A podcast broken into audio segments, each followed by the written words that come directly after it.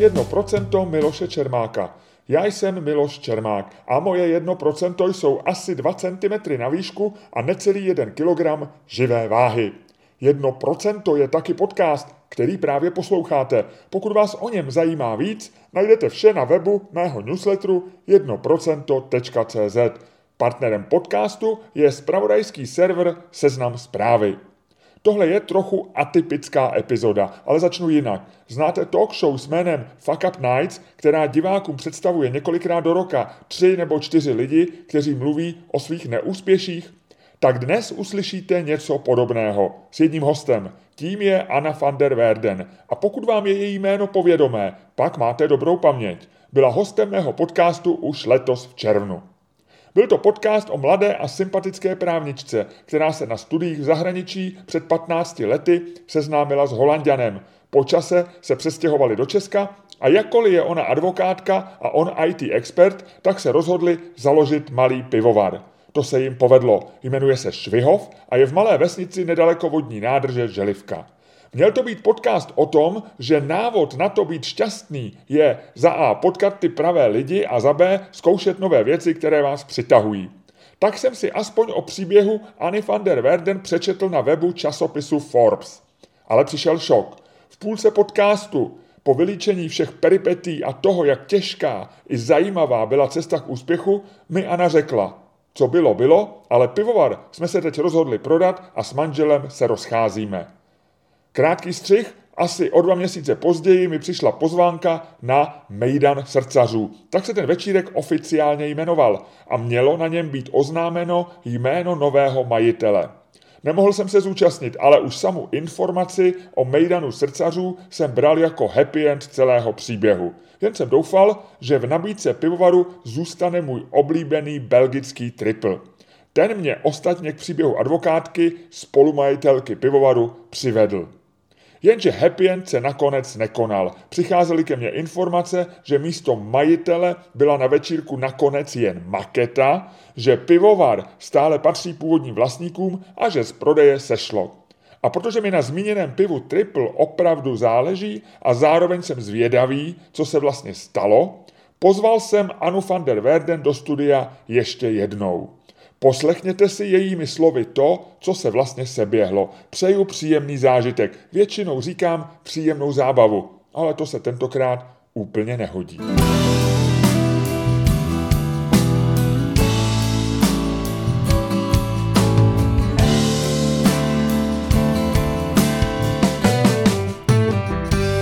Před pěti měsíci jste v půlce podcastu říkala, že váš příběh má zvrat.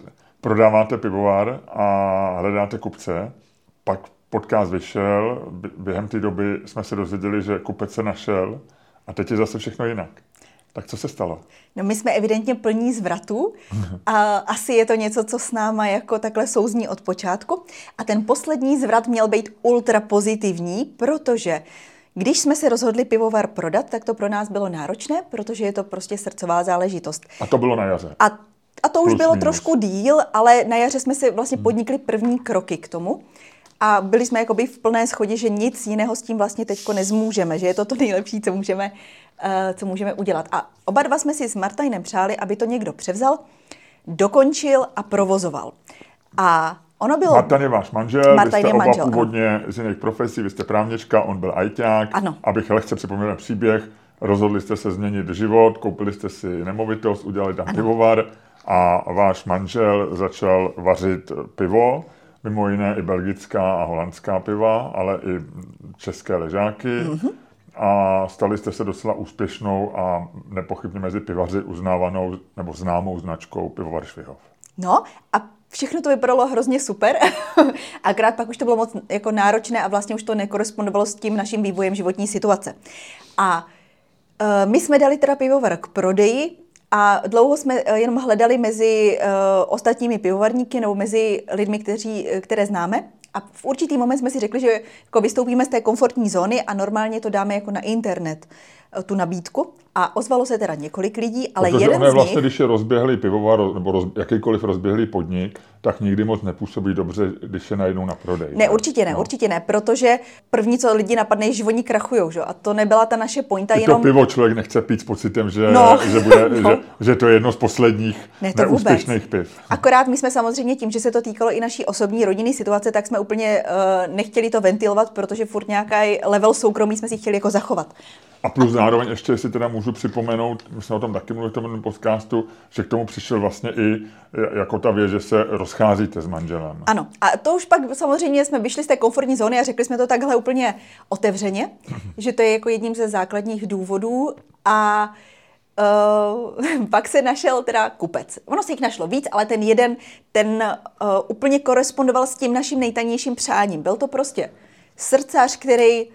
měl veškeré informace, přišel s tím, že všechno ví, zná, má nachutnané, všichni kamarádi už to testovali, dlouho nás sleduje a chce to. A chtěl si okamžitě... A kdy se to stalo? A jak se, to, a jak se vlastně bojoval? To se stalo, to se stalo někdy, mm, to musel být červenec, protože on nejdřív komunikoval s naší paní realitní makléřkou a pak, že chce komunikovat přímo se mnou, pak se chvilku neozval, pak se ozval přímo mně. A v tu chvíli, kdy se ozval přímo mě, tak chtěl už rovnou přijet, se jenom jako podat ruku na ten prodej, že už prostě veškeré informace má. A tak přijel se svojí přítelkyní. A vy, když jste se ozvali, nebo když on se ozval a když se do kontaktu, tak asi ho teď nebude jmenovat, ale vy jste se nějakým způsobem se dívala prostě na internet a asi jste se dívala, co je zač a kdo je zač. Jo, a, a je to prostě podnikatel z Moravsko-Slezského kraje. Um, Tam nebyl úplně důvod pro, jakoby já se svou advokátní obezřetností bych normálně prováděla ten, ten ček ještě jako důkladnější, ale tím, že mi pán vysvětlil, že je to prostě jeho sen, je to jeho srdcová záležitost, ty informace má, víc jich nepotřebuje, že všechno si vlastně shromáždil za ty měsíce, co nás sleduje a udělal to vědomé rozhodnutí, že to opravdu chce koupit a ten sen si splnit. A chce to dál teda provozovat, podnikat v tom a už má nějakou představu o tom. Jakou má takový zavedený pivovar cenovku? My jsme nabídli ten pivovar k prodeji i pod cenou, kterou stanovoval znalecký posudek, takže za nějakých necelých třicet milionů byla samotná nemovitost, mm-hmm. byť je to teda naceněné znaleckým posudkem navíc. A když jsme se rozhodli to prodat jako úplně komplet se vším, s věcma movitýma, se zásobami piva, obalového materiálu, know-how. Vlastně celý brand, know-how, veškeré i ty, ten pojízdný výčep, o který je strašný zájem, prostě úplně z gruntu všecko a plus tam být k dispozici k předání informací a aby to krásně plynule pokračovalo. Prostě jako ne, tak jako ne, nemovitost, ale fungující podnik, jako fungující, fungující pivovar. Tak jsme se rozhodli pro cenu třicet osm milionů s tím, že... Uh, je to cena nižší, než je i ohodnocená jako hodnota podniku, ale byla to cena, která nám přišla spravedlivá, za kterou jsme si jako za kterou si stojíme.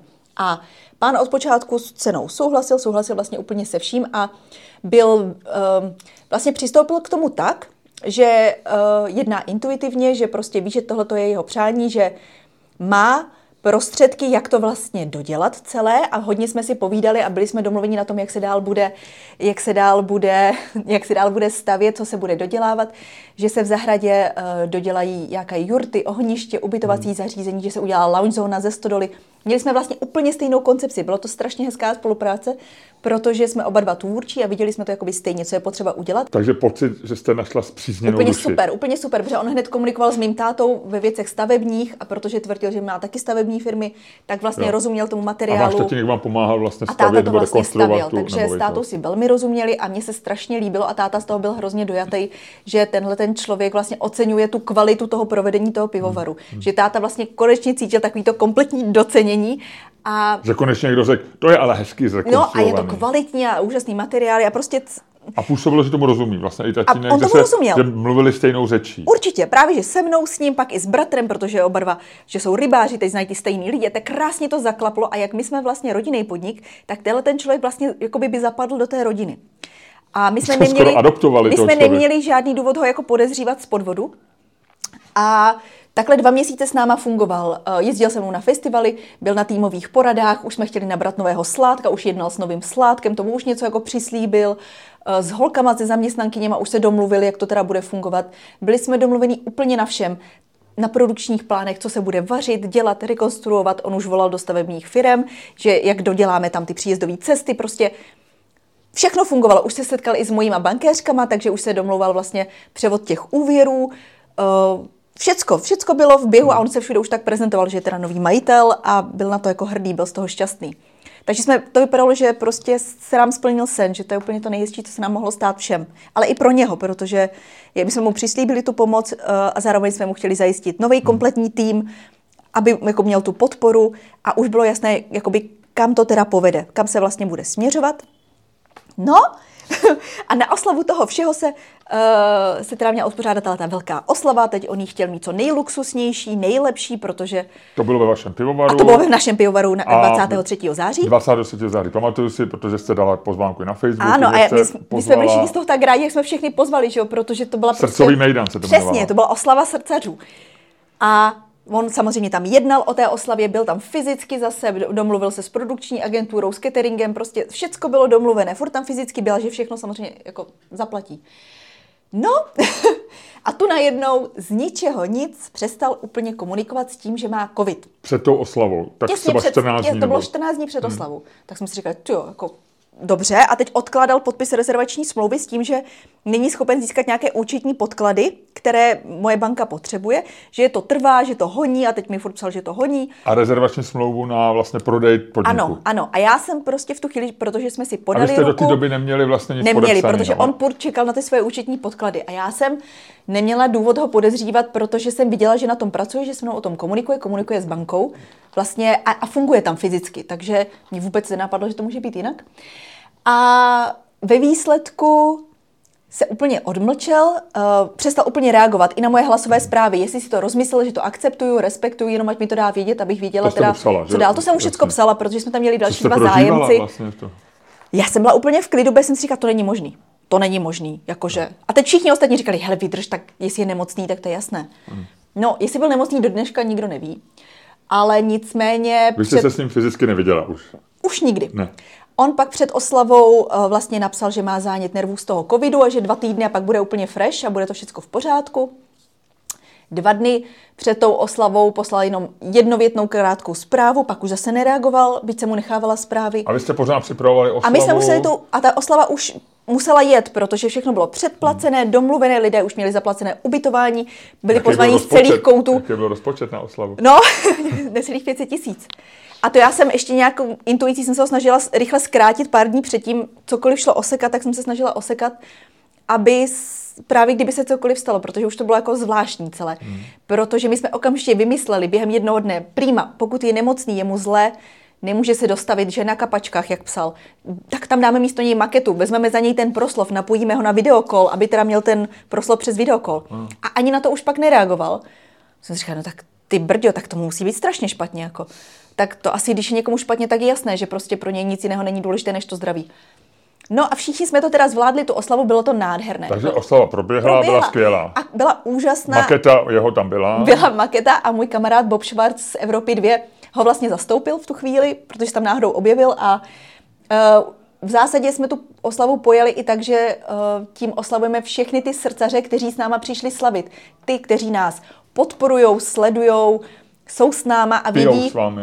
Pijou s náma a, a kteří s námi vlastně od počátku ten příběh žili, protože ten hmm. příběh od počátku byl jedna peripetie za druhou. A tohle to mělo být to slavnostní jako tada a začíná se znovu a pokračuje se a všechno, co jsme vybudovali, dává smysl a někdo ten smysl vidí a bude v tom pokračovat. Jak jste plánovala e, svůj život dál, jako zbytek no, roku, protože to bylo právě... září a vy jste vlastně, vy jste tak během měsíce dvou to předala. A... No, my jsme měli domluveno, vlastně, on měl nastoupit nový sládek, nastoupily holky teda na plný úvazek, měl nastoupit nový obchodák, všecko bylo vlastně už domluvené a já jsem se měla stáhnout a jenom předávat a dělat marketing a tu, ty koncepce, aby se to krásně dobudovalo a fungovalo to a zajistit vlastně ty festivaly. A tenhle pan srdcař, ten už měl zajištěné další odběry na Moravě a dalšího obchodáka a dalšího podsládka, že má a nového provozáka, že nám tam dá, aby ten pivní klub mohl běžet sedm dní v týdnu.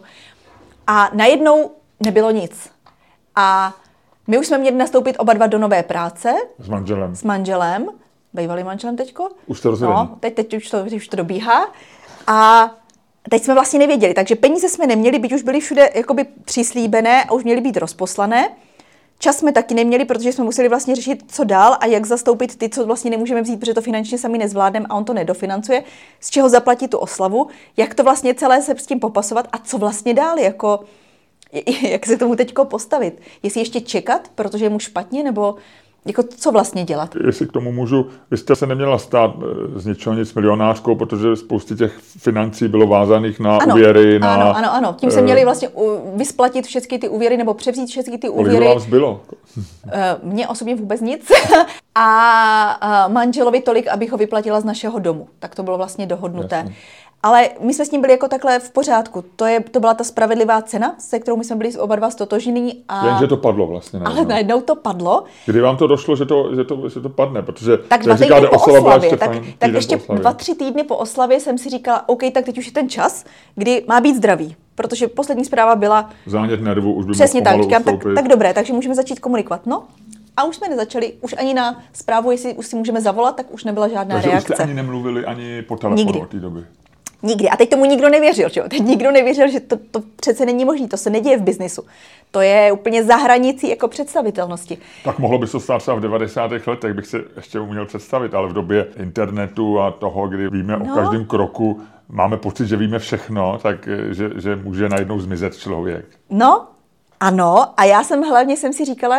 Um, Kam se poděla moje obezřednost? Jakoby, jak je možné, že jsem to nevyhodnotila? Vy nejste nějakci jako začátečníci, co, co si rozjeli pivovar, ale vy jste právnička, manžel je ajťák. Dalo by se říct no. opatrní, inteligentní lidi. No a asi tím, že tam s námi opravdu byl a fungoval Aha. a zapadl do té rodiny a i byl na těch festivalech, prostě byl všude vidět a takhle se jako představoval, tak prostě tam ta obezřetnost evidentně jako poklesla pod nutný minimum.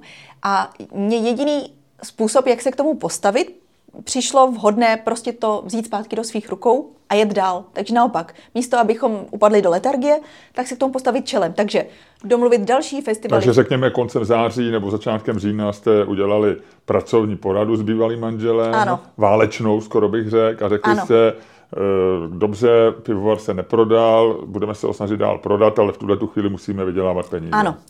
A jako jediný způsob, jak to samozřejmě udělat v naší situaci, je si do toho znova obout. Takže navařit zpětně všechny belgické speciály, které jsou oblíbené, jsou raritní, co nejvíce je snažit dostat na trh, podpořit náš e-shop, dostat nás na farmářské trhy, na vánoční trhy.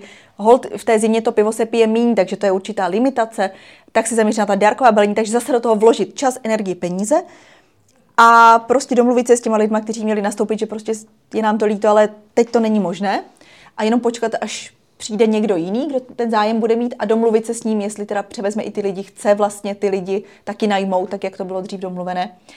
A uh, Martijn teď tu práci tak nějak poodsouval, aby aspoň měsíc zvládl navařit ty belgické speciály. Takže vaří teď. Teďkon zva, teďko všechno navařil. Double, triple, pale ale, princeznino pivo, to holandská specialita, všechno je to navařené, připravené. Mm. A... My teď konc prostě se do toho obujeme ještě víc a budeme se snažit využít ten čas vlastně listopadový, prosincový na ta vánoční balení a, a prostě to zvládnout, prostě to ustát.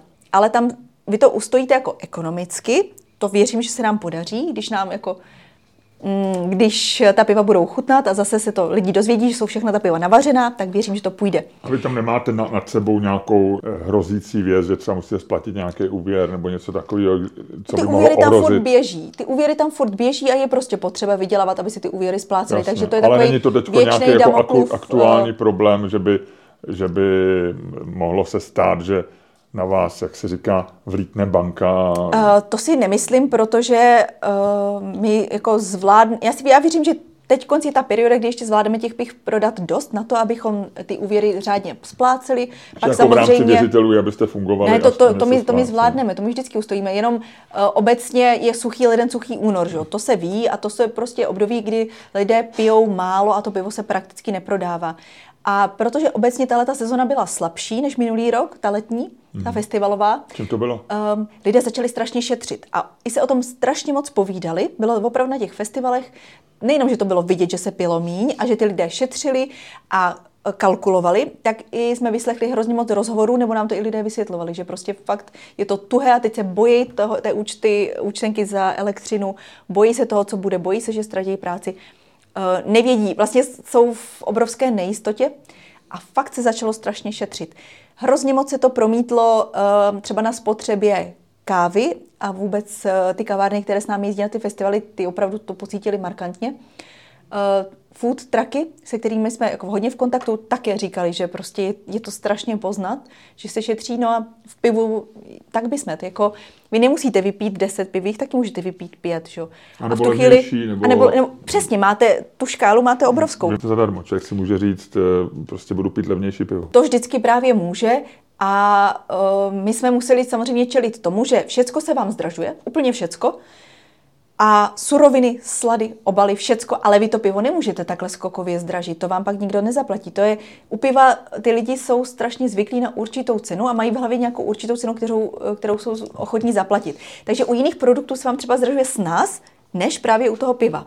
Byť, nějakou zavedenou cenu. Přesně. A byť to pivo je řemeslné, je to opravdu jako ručně, my pár fyzických osob tam v tom malém pivovaru, každý tu lahev vezme několikrát do ruky, než to někam doručíme.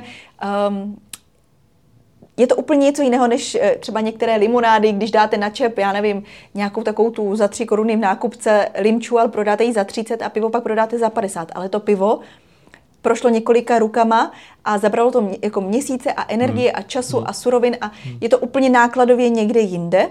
Ale přesto tu cenu vy tam nemůžete dovolit jakoby zvýšit. A s tím jsme se taky no, musíme vypořádat. My jsme teda ještě nezdražovali. My jsme furt čekali, jak se to vlastně vyvine, ten trh, mm-hmm. kam se to pohýbe a kam se pohýbeme my. A já jsem samozřejmě chtěla, aby už ten nový majitel si to nastavil tak, jak mu to přijde mm-hmm. jako adekvátní. A takže se vším jsem vyčkávala vlastně. A teď konc už nevyčkávám, naopak teď to řeším. Takhle krok po kroku, uh, aby jsme naopak to udrželi, zase třeba pokročili o, jako o stupeň dál, domluvili, co se teda bude dělat další sezónu, domluvili se, co je vlastně za současné situace na trhu a za té socioekonomické krize, jako co je nejlepší, jakým způsobem s tím naložit. A prostě počkáme, než přijde někdo další. Ale do té doby to máme jako v rukou a teď tak nějak...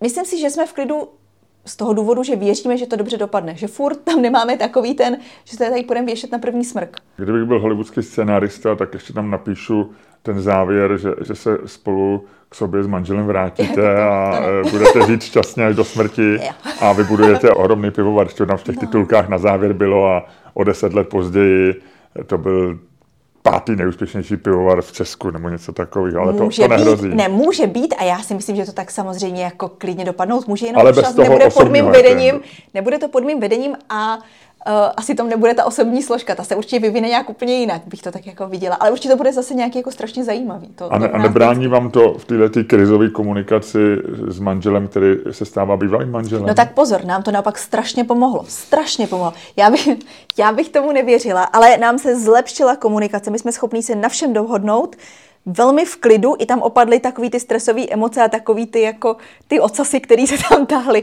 Všecko to padlo a my jsme schopni jako, komunikovat věcně, se stejným cílem a i jako ve věci dcery prostě to funguje mnohem jako víc, že se on víc zapojuje. Takže dobrý, jako, tohle ta část dobrá.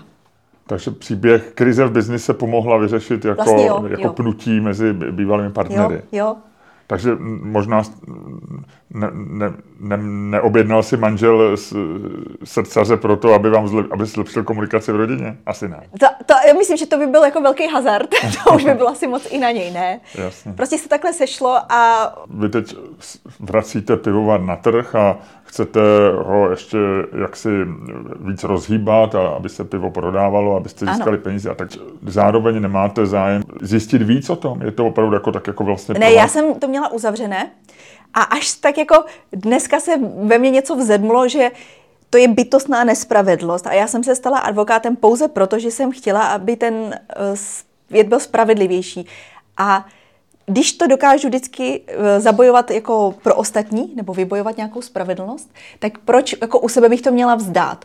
A tohle to bylo jako tak nespravedlivé a je, ten důsledek je tak nespravedlivý, že jsem si řekla, že to jako být nenechám a asi tou trestně právní cestou půjdu, protože hmm. uh, to už je úplně za hranicí slušnosti a nějaké jako stravitelnosti. A já si myslím, že už proto, aby se to nestalo další firmě, aby to neudělal zase někomu dalšímu.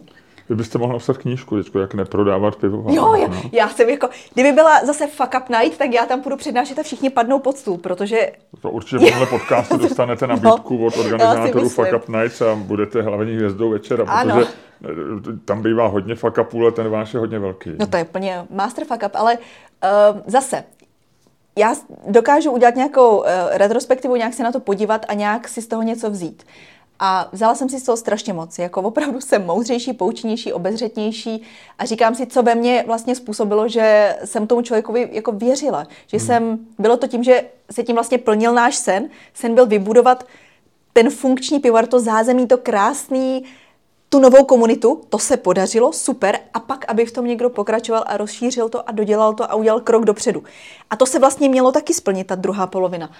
Takže asi proto jsem prostě jakoby byla tak pozitivní v tom, teda já jsem vždycky jako optimista. Ale tady jsem byla jako, jsem byla ultra optimista a málo realista. A teď, teď si myslím, to, že to mám najednou vyvážený, že se mi to jako srovnalo. Takový to, to, čemu říkají psychologové, to konfirmační zkreslení, že jste viděla, jo, no. že, že když vám vlastně říkal něco, co jste chtěla slyšet, tak jste se vám to ve vás zveličilo a no. to, co, co by měly být nějaký ty červený praporky, tak jste neviděla, protože vás uspokojilo to, co jste chtěla slyšet. Jo, a, a byly tam takhle zpětně, když se díváte, jako něco, co vás mělo varovat a co teďko vidíte, ale, ale tehdy ne? Vůbec, upřímně vůbec. Tím, že my jsme byli v takovém jakoby těsném kontaktu a pokračovali jsme krok po kroku, tak asi jediný moment, kdy začal oddalovat podpis té rezervační smlouvy s tím, že nemá ty účetní podklady, tak to možná byl jediný moment, kdy jsem měl dát deadline. Hmm. A když tak pokračoval s těmi dalšími zájemci, kteří tam ale byli. Tam bylo několik dalších zájemců jako v řadě. Takže uh, to byl přesně moment, kdy jsem to měla utnout. Ale já jsem věřila, že on je pro ten pivovar to nejlepší. I pro tu vesnici, protože byl velmi lidský, velmi komunikativní. Chtěl ten pivní klub mít otevřený, chtěl, aby tam ty lidi chodili. Hmm. Takže um, mně prostě přišlo, že i pro ten region je to, to nejlepší, jako co můžu udělat. No a to, v tu chvíli jsem si jako obrousila hrany. Ale teď zase, poučená, mnohem lépe se mi teď bude dělat biznis, mnohem lépe se mi bude pracovat v rámci advokacie nebo cokoliv budu dělat dalšího do života, protože to je zkušenost jako k nezaplacení tohleto. Možná doslova, byť, jako no, vyčíslit, to, vyčíslit to asi nakonec půjde a vy půjde, budete no. vědět, kolik vás to stálo. Mm, a vy jste říkali, tam byli ve frontě další zájemci, takže proč teďko už nenaskočil další zájemce? Nebo oni vlastně taky couvli, nebo najednou je to teďko obtížný, když proběhla tady ta věc? Přesně tak, je to obtížné, protože proběhla tahleta anabáze a také proto, že lidé, kteří mají zájem o koupi biznisu, vám nepočkají dva měsíce. Oni třeba pak najedou na jiný biznis, nebo si vyhlednou něco jiného, nebo se jim změní situace.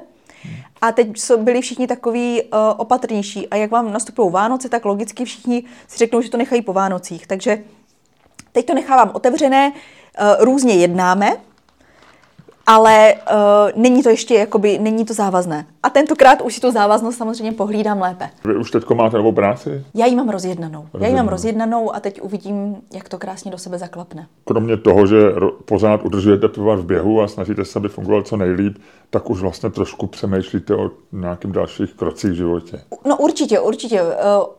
Já už o tom přemýšlím jako delší dobu a zároveň samozřejmě ještě dělám advokaci a teď se věnuji i nějakým převod, převodům nemovitostí. Jakože pomáháte někomu? No se... právě, teď prostě jsem měla takovou tu tranziční periodu, kdy jsem si říkala, co teda se sebou, a co bude ten další krok, jak zužitkuju všechno to, co jsem se naučila, protože jsem se to naučila hrozně moc.